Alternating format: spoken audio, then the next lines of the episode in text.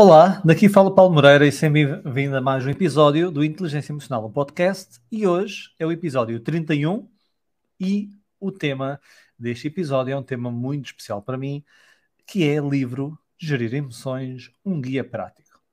Então, neste episódio, que vai ser diferente do, dos anteriores, que até agora uh, fiz e entrevistei uh, convidados especiais que nos trouxeram aqui excelentes uh, informações, pontos de vista, conhecimento sobre variados temas. Neste episódio vou falar sobre o meu novo livro, Gerir Emoções, um guia prático, que foi lançado no dia 22 de 2 de 2022.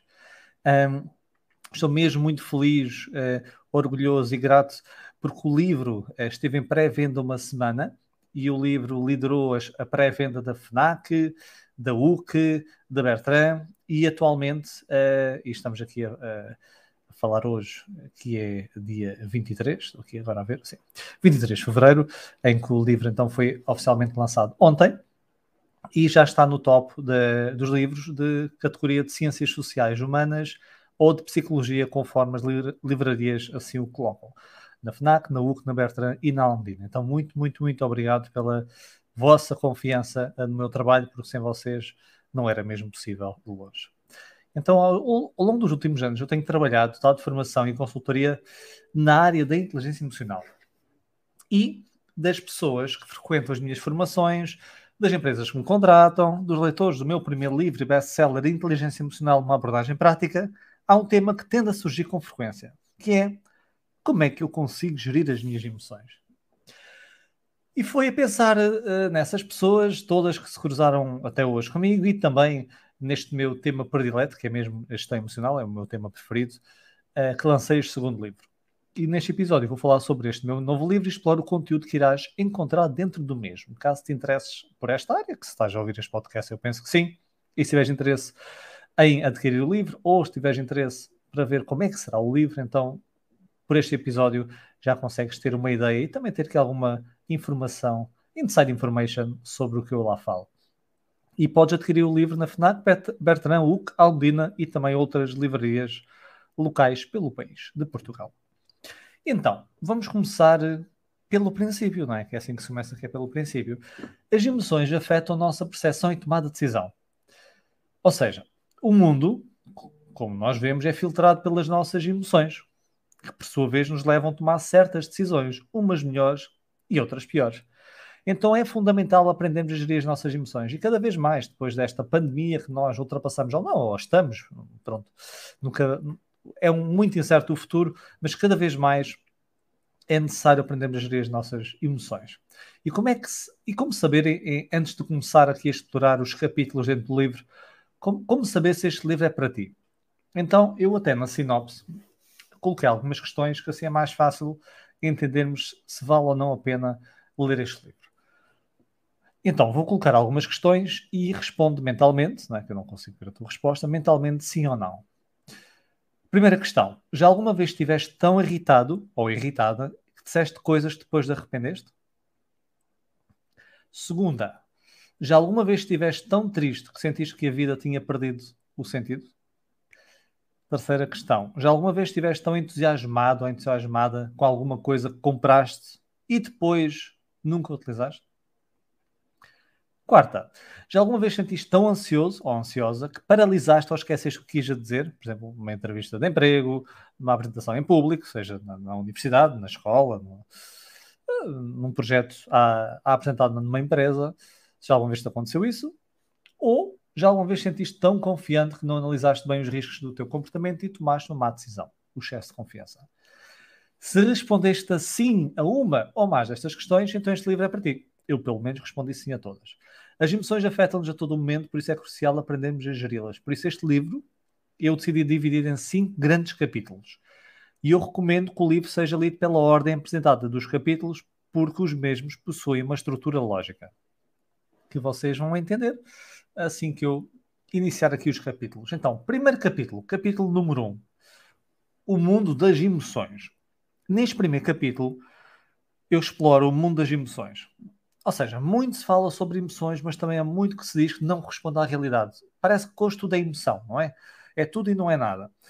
Por exemplo, uma das teorias que provavelmente já ouviste falar, que é muito conhecida, que é utilizada na, é utilizada na pop psychology, não é? na psicologia popular, é, que nós vemos em livros, em revistas, na televisão, em séries, em filmes, é que o nosso cérebro está dividido em três unidades diferentes e que evoluiu de cima para baixo, peço desculpa, de baixo para cima, que começa pelo cérebro reptiliano, que foi aquele primeiro que foi desenvolvido, depois uma segunda camada, o emocional, e uma terceira camada, o racional.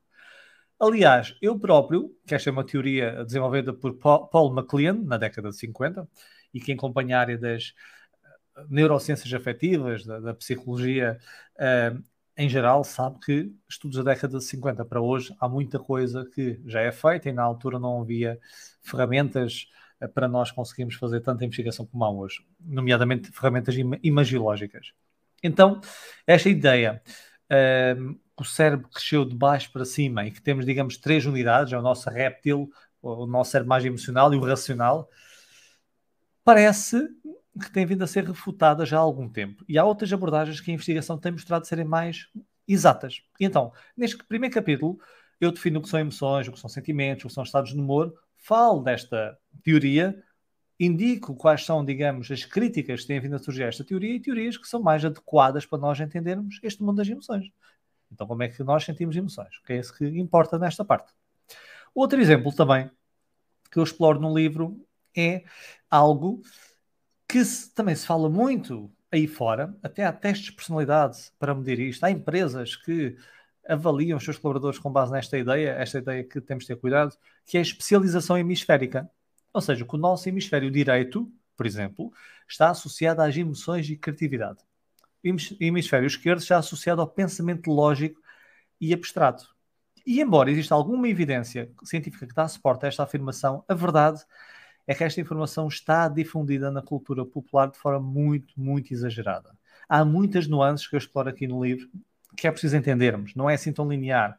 E ouvimos pessoas até dizer que utilizam mais o hemisfério direito do que o esquerdo, ou seja, nós precisamos de pessoas do hemisfério direito, nós precisamos de pessoas do hemisfério esquerdo. E não é bem assim. As emoções não estão alojadas no hemisfério direito, a parte lógica, única e exclusivamente, não está no hemisfério esquerdo.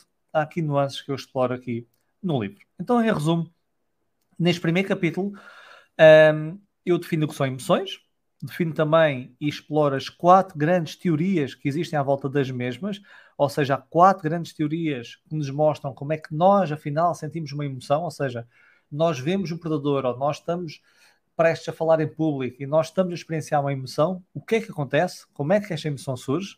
Eu explico isso. Um, e também abordar o cérebro emocional de forma a entender como é que as emoções são processadas no nosso cérebro e no nosso organismo. Então, a primeira é, como o nome indica, é o mundo das emoções. Entender melhor o que é isto das emoções, como é que elas surgem, como é que elas são processadas, informação mais atualizada à data de hoje, para nós termos conhecimento mais atualizado e, por vezes, não seguirmos tanto o que existe na psicologia popular. Capítulo 2. Entender o impacto das emoções é o nome do capítulo. Então, este segundo capítulo, como o nome indica, é dedicado a entender o impacto das emoções. Então, depois no primeiro capítulo entendermos o que são as emoções e de onde elas surgem, é o momento de entender qual é o impacto que elas têm a nós. E este impacto vai ser analisado na nossa percepção, memória e tomada de decisão. Ou seja, eu apresento evidências e uh, dou indicações de como é que as emoções nos afetam na forma como percepcionamos o mundo, na nossa memória, na forma como nós evocamos e processamos informação e na forma como nós tomamos decisões. Um exemplo.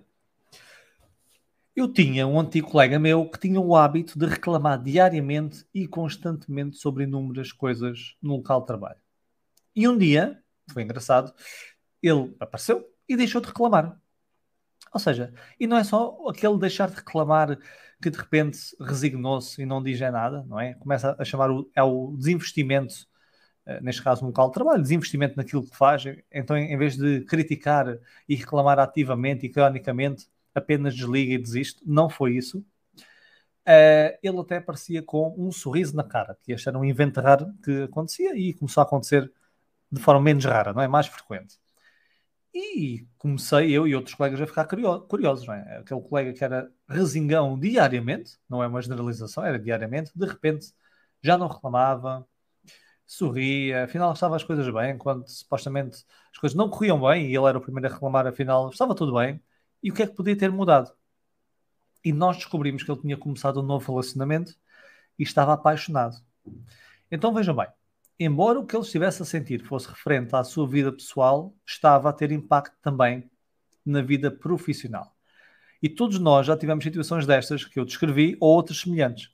Ou seja, um dia o mundo parece um local maravilhoso para nós vivermos, não é? A melhor coisa do mundo, ainda bem que estamos vivos, vamos aproveitar. No outro dia estamos fartos de tudo e todos.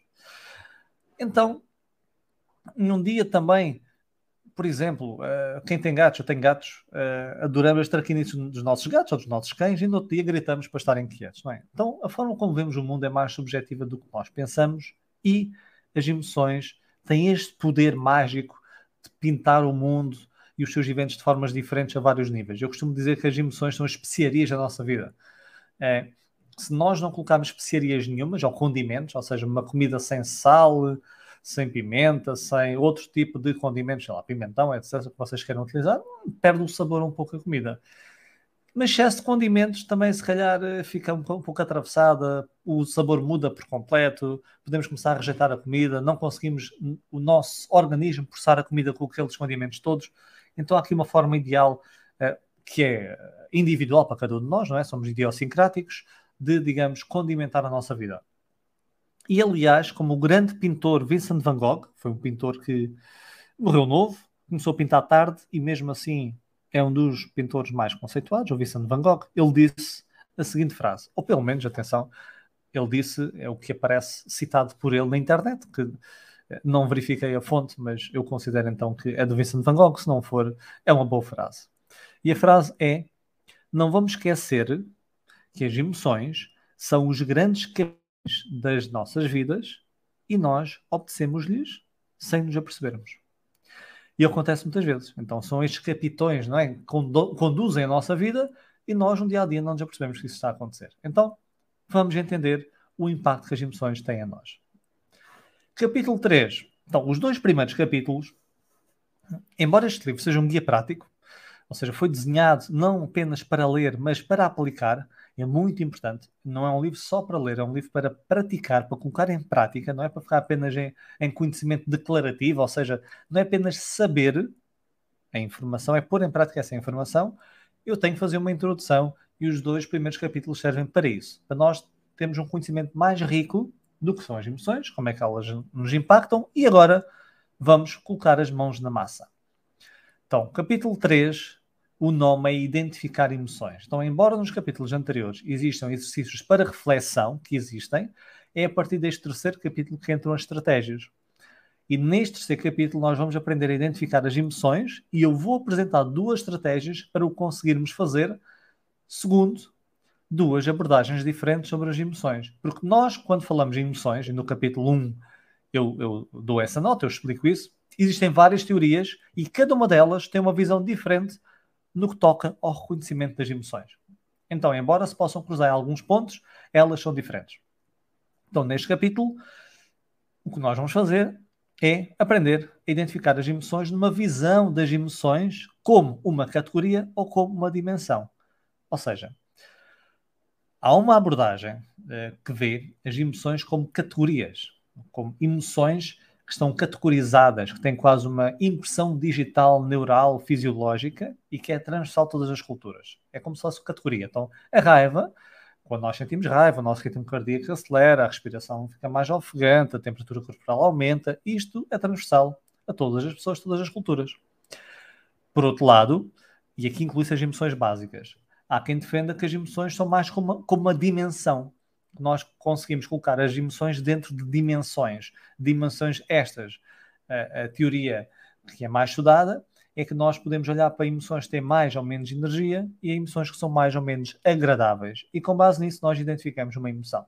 Então, capítulo 3, identificar emoções segundo estas duas abordagens. No capítulo 4, são cinco. No capítulo 4, o nome é Estratégias de Gestão de Emoções. E este quarto capítulo é o mais longo e é o miolo do livro. e é dedicado exclusivamente à apresentação de estratégias de regulação emocional. Ao início, começo por mostrar os motivos que nos fazem querer gerir as nossas emoções. Ou seja, o grande miolo são estratégias, para nós colocarmos em prática, estratégias com evidência científica e com, com exercícios para vocês fazerem. Mas eu apresento ao início, que é muito relevante nós entendermos, porque é que nós gerirmos as nossas emoções. Que motivos nos levam a gerir as nossas emoções de forma consciente ou não consciente? Que há as duas formas. Ou seja, eu decido mudar a minha emoção, aumentar, diminuir ou mudar a minha emoção, ou automaticamente há um estímulo que me faz querer, sem eu conscientemente pensar, querer mudar a minha emoção ou gerir a minha emoção. E a literatura científica apresenta cinco, apresenta cinco grandes motivos. Por exemplo, vou aqui abrir um pouco o véu. Se nós estivermos em casa, aborrecidos, e pegarmos no telefone, ligarmos a um amigo para ir fazer algo divertido, ou seja, ir passear, ir a uma festa e jogar ténis, ir, sei lá, sair à noite, esta é uma, uma forma, uma motivação. É um motivo para nós gerirmos a nossa emoção. E o nome desta motivação é motivação hedónica. E hedónica foca-se em querermos gerar emoções positivas rapidamente. Ou seja, eu estou em casa aborrecido, o aborrecimento é uma emoção desagradável, eu quero mudar esta emoção, pego o telefone, ligo para o meu uh, amigo e vou tentar induzir uma emoção positiva. É um motivo. Não é o único, ou seja, nós apenas uh, não queremos sentir-nos bem já. Não é apenas esse o motivo que nós gerimos as nossas emoções. Há sim grandes motivos. Um segundo motivo, só para verem aqui a diferença. Se nós estivermos em casa e se formos chamados a dar uma entrevista e, e decidirmos colocar uma música alegre e ritmada, é outra forma de motivação. E neste caso tem o nome de motivação instrumental, que tem a ver com o quê? Com a escolha das emoções adequadas à tarefa em questão mesmo, neste caso a emoção seria agradável, porque eu punho uma, uma, música feliz e ritmada, mas mesmo que a emoção passe por uma mais desagradável. Por exemplo, quem é que já não foi a um funeral de alguém uh, não muito próximo, mas foi ao funeral e queria uh, entrar lá com o ar mais abatido? Ou seja, até vocês podiam estar bem nesse dia, mas não queriam entrar lá com um sorriso na cara. Então, se calhar, decidiram pensar em algo triste, pensar como é que será que ele estava a sentir, porque queriam induzir um estado emocional para quê? Porque é para o vosso objetivo, para atingir uma tarefa. Neste caso, a tarefa é, é vocês serem mais empáticos com as pessoas que lá estão. Então, nós temos vários motivos pelos quais decidimos gerir as nossas emoções. E depois destes cinco grandes motivos, eu apresento 12 estratégias, 12 grandes estratégias e inúmeras técnicas dentro de algumas dessas estratégias. Ou seja, há estratégias que são unas, é uma estratégia, e nessa estratégia eu ensino como aplicá-la e tem exercícios para fazer, ou uma estratégia que desdobra-se em várias técnicas. E a primeira estratégia, a grande estratégia, tem como objetivo aprendermos a gerir as nossas emoções a longo prazo. Como construindo recursos emocionais e psicológicos.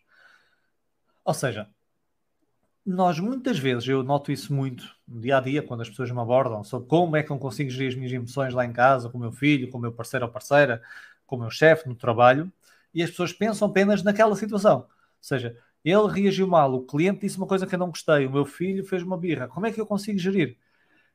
E nós temos que entender o seguinte: não é só no momento, é, é muito no momento, mas não é só no momento que nós temos que pensar como gerir as nossas emoções nós também temos que dar passos para construir recursos psicológicos e emocionais que nos permitam enfrentar essas situações com outro estado de espírito, com outro estado, digamos, emocional. Basta pensar o seguinte: se vocês estiverem um dia cansados, uh, dormiram mal, comeram mal, tiveram um stress no trânsito, ok? E chegam a casa e há um pequeno incidente, nesse dia vocês têm muito mais probabilidade de discutir correto? E a situação em si é a situação que se calhar tinha acontecido ontem, no dia qualquer. E nesse outro dia qualquer vocês tinham dormido bem, comeram bem, estavam contentes e chegaram lá e aquilo não vos disse nada, ou lidaram bem com aquilo. Certo? Certo. Então tem muito a ver também com os recursos que nós construímos a longo prazo. Então, a primeira estratégia é como é que vocês conseguem construir e avaliar. Eu dou-vos uma roda para avaliarem uns seis grandes recursos vocês têm. Neste caso são sete. Sete grandes recursos para uh, construir recursos psicológicos e emocionais. E as restantes estratégias têm como objetivo aprender a lidar com a, situa a situação em específico que nos está a alterar emocionalmente. E estas estratégias são aplicadas em momentos diferentes do tempo. Então, por exemplo, para exemplificar, vou assim falar por alto, uh, onde é que estas estratégias incidem quando eu falo aqui em termos de linha do tempo diferente. Vamos supor, e este é o exemplo que eu utilizo no livro, que vocês vão às compras e estão com pressa.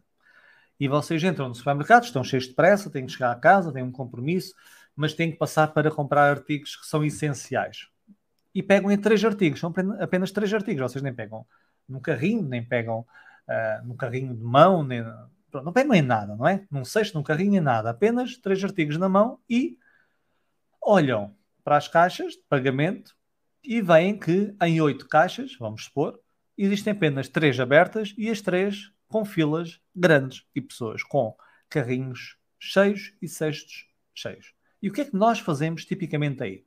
Nós precisamos dos artigos, ok? Se nós não tivermos nenhuma prioridade, há pessoas que, logicamente, e é uma forma de gestão emocional. Nós podemos falar agora por aí de pedir se pode passar à frente. É uma forma. Um, nós tipicamente fazemos quase uma análise SWOT rapidamente, não é? Nós olhamos para a pessoa, para a funcionária ou funcionário que está na caixa e tentamos perceber o ritmo que essa pessoa passa os itens, ou se fala ou não muito com as pessoas, olhamos para as pessoas que estão na fila, perceber mais ou menos se são pessoas que nós achamos que são desenrascadas ou não, e olhamos também ali para os artigos, para a quantidade de artigos, uh, de itens que têm no seu cesto ou no seu carrinho, e quase fazemos ali uma análise rápida e escolhemos uma caixa que nós consideramos que é a caixa mais rápida. Vamos supor que nós escolhemos essa caixa e afinal as outras duas estão a andar mais rápido e entretanto há um rapaz, um miúdo, uma criança, começa aos berros e aos berros, a pleno pulmão, uh, mesmo atrás de vocês, ao vosso ouvido. E vocês já estavam estressados e com pressa, não é? E estão ali à espera e vocês olham e está o miúdo aos berros e os pais nem sequer olham para a criança. Aqui alguma emoção desagradável, vamos admitir, algum stress, alguma irritação. Então, como é que nós podemos gerir as emoções aqui? Há quatro grandes momentos, que é o que ensino no livro, quando falo destas estratégias, quatro grandes momentos que nós podemos intervir em cinco grandes formas, ou cinco grandes momentos dentro desses quatro momentos. Primeiro, e eu vou falar apenas nos quatro, pois vocês no livro conseguem ver qual é esta parte do quinto. O quarto é tentar mudar fisicamente a situação. Neste caso, uh, vocês, isto são apenas estratégias muito simples. Depois no livro vocês têm estratégias mais complexas e mais desenvolvidas. Apenas para ter uma ideia. Vocês estão naquela caixa que está lenta, a criança está aos berros, vocês estão estressados, como é que eu consigo gerir as emoções aqui? Um primeiro, uh, uma primeira forma é nós mudarmos a situação, e a situação é fisicamente. Então, como é que eu consigo mudar a situação fisicamente aqui? Neste caso, poderia ser tão simples como mudar de fila. Ou, o que eu tinha dito há pouco, pedir à pessoa à vossa frente: olha, desculpe, eu tenho apenas três artigos, posso passar à frente? É? Importa-se? é também uma forma de eu mudar a situação fisicamente. Estou-me a deslocar ou para a frente da fila, se eu pedir a alguém se posso passar, ou estou-me a deslocar para outra fila. Esta é uma mudança da situação. Se eu não conseguir mudar a situação ou não quiser, a seguir à situação, ou seja, eu estou nessa fila, em stress, estou na situação. Quando eu entro numa situação que gera uma certa emoção que eu quero gerir, a seguir surge a atenção. Ou seja, a emoção alimenta-se da atenção. Não há emoção sem atenção. Ou seja, eu para estar mais irritado, o que, é acontece? O que, é que acontece quando nós estamos irritados numa fila e ainda ficamos mais irritados? Neste caso, o que é que nós faríamos? Olhávamos para a criança e olhávamos para aquele berreiro enorme, olhávamos para os pais pávidos e serenos, olhávamos para a pessoa na caixa, se calhar a falar com o cliente, e olhávamos para sítios que nos fazem aumentar ainda mais esta emoção desagradável. Então, uma das formas de eu mudar a atenção é, por exemplo, pego um telemóvel e vejo uns e-mails. Então, a minha atenção foca-se noutra coisa que não são aqueles estímulos geradores de emoções mais desagradáveis. A seguir à atenção, há uma avaliação. Porque todos nós podemos olhar para a mesma situação e ter emoções diferentes, certo? Então, o que é que muda aqui? O significado que nós atribuímos. Então, uh, eu posso estar na fila e pensar o quê? Olho para a criança e penso, quer dizer, estes pais não sabem nada educar. Estão-se completamente a borrifar para as pessoas que estão aqui e ouvir os gritos do seu filho. Olham para a pessoa que está na caixa, o funcionário ou funcionário, e dizem, quer dizer, nem sequer se esforça. Uh, está ali a falar, nem olha para as pessoas que estão aqui à espera. E se calhar eu olho para as pessoas que estão à minha frente e penso, nem sequer deixam passar uma pessoa com três itens. Então, significados que aumentam este, este estado emocional desagradável. Então, eu posso mudar a avaliação. Posso, por exemplo, pensar que os pais estão a fazer o melhor que conseguem, que se calhar aquela é uma estratégia que eles estão a fazer de não reforçar o comportamento, nós não sabemos. Se calhar pensam que a funcionária da caixa tem instruções para ser simpática, está a ser simpática, ou que ela está nervosa, ou que ela está ali há pouco tempo, e que as pessoas que estão à sua frente também têm a sua pressa, e todos nós já tivemos à frente com vários itens outras pessoas apareceram atrás de nós e nós também não estávamos à espera que ninguém nos perguntasse nada, nós não vamos sempre proativamente dar a vez a outra pessoa, todas as vezes, então podemos ressignificar isto. E há várias formas de o fazer, que eu falo no livro. Por fim, da avaliação a uma resposta. E a resposta é quando a emoção já está a inundar-nos por completo. Então, eu estou na situação, minha atenção foca-se nos estímulos uh, que me fazem gerar essa emoção, eu faço uma avaliação que é coerente com essa emoção que eu estou a sentir e depois experiencio já de uma forma final, digamos, quase exagerada. E neste caso, a resposta que eu tenho fisiológica poderia ser olhar para os pais da criança com cara, digamos, de pouco amigo, não é? Ou seja, olhar para ele com cara de julgamento, para os pais. Ou poderia, por exemplo, um, gritar, a dizer esta fila nunca mais avança. Então, uma resposta fisiológica que eu tenho. E eu posso mudar a resposta para gerir a minha emoção. Então, uma das coisas que eu posso fazer é, se calhar, respirar fundo, não é? Para, digamos, abrandar esta ativação fisiológica que eu tenho. Então, como podemos ver, existem aqui quatro grandes momentos que nós podemos intervir e no livro eu dou estratégias para cada um desses momentos. Por fim, capítulo 5, que é o mais curto, é o caso prático de gerir emoções. Ou seja, por fim, neste quinto e último capítulo é apresentado um caso prático onde uma personagem fictícia chamada Pedro, e já agora vou abrir um parênteses, uh, porque para quem não sabe, eu fui pai há pouco tempo do meu primeiro filho, Pedro, chama-se Pedro, nasceu 25 de janeiro, um, ehm, e a personagem que eu dou do caso prático é Pedro, e aliás, no meu primeiro livro, no Inteligência Emocional, uma abordagem prática, ok? Inteligência Emocional, uma abordagem prática, que é o meu primeiro livro, existem duas personagens, o Pedro e o João e o Pedro é aquele rapaz uh, que tem uma elevada inteligência emocional e o João tem uma baixa inteligência emocional. Uh, então, quase que parece aqui um, um, um enviesamento com a escolha aqui do nome do Pedro nos dois livros, mas uh, nem fui eu que escolhi, uh, em última instância, o nome do meu filho, foi minha esposa, eu até tinha outro nome em mente, por isso achei engraçado que, e ela não escolheu com base nisso, mas achei engraçado que aparece o Pedro duas vezes, embora neste segundo livro utilizei o Pedro em respeito do primeiro Pedro do primeiro livro, não é? Mas não tem nada a ver com o meu filho, mas é uma feliz coincidência que é o mesmo nome. Então, eh, é só aqui para dar aqui um, um parênteses aqui na escolha do, do nome Pedro. Então, esta personagem fictícia chamada Pedro uh, coloca todo o conhecimento em prática. Eu exemplifico como é que nós podemos utilizar estas estratégias. Ou seja, embora ao longo do livro eu explico, eu mostro a evidência científica que está por trás, ok? Uh, mostro porque é que ela funciona, enquadro essa estratégia e existe um exercício para fazerem, mesmo assim, de forma a conseguir compilar tudo junto e ver mesmo realmente na prática como é que seria aplicar isso, eu dou um caso prático. Então vocês observam esta personagem fictícia, o Pedro, a pensar numa situação em que tem que gerir as suas emoções e como é que ele consegue fazê-lo utilizando a estrutura do livro. Então, este livro foi construído para ser um guia prático e suportado em evidência científica, e é isso que vais encontrar. Então, estudos para suportar a teoria que apresento e exercícios para colocar essa informação em prática. Então, estes são os cinco grandes capítulos deste meu novo livro, Gerir Emoções, um guia prático. E podes adquirir o livro na FNAC, Bertrand, UC, Almedina e também outras livrarias perto de ti. Então, este foi o episódio 31 do Inteligência Emocional, o podcast. Muito, muito obrigado por estares desse lado e vemo-nos no próximo episódio.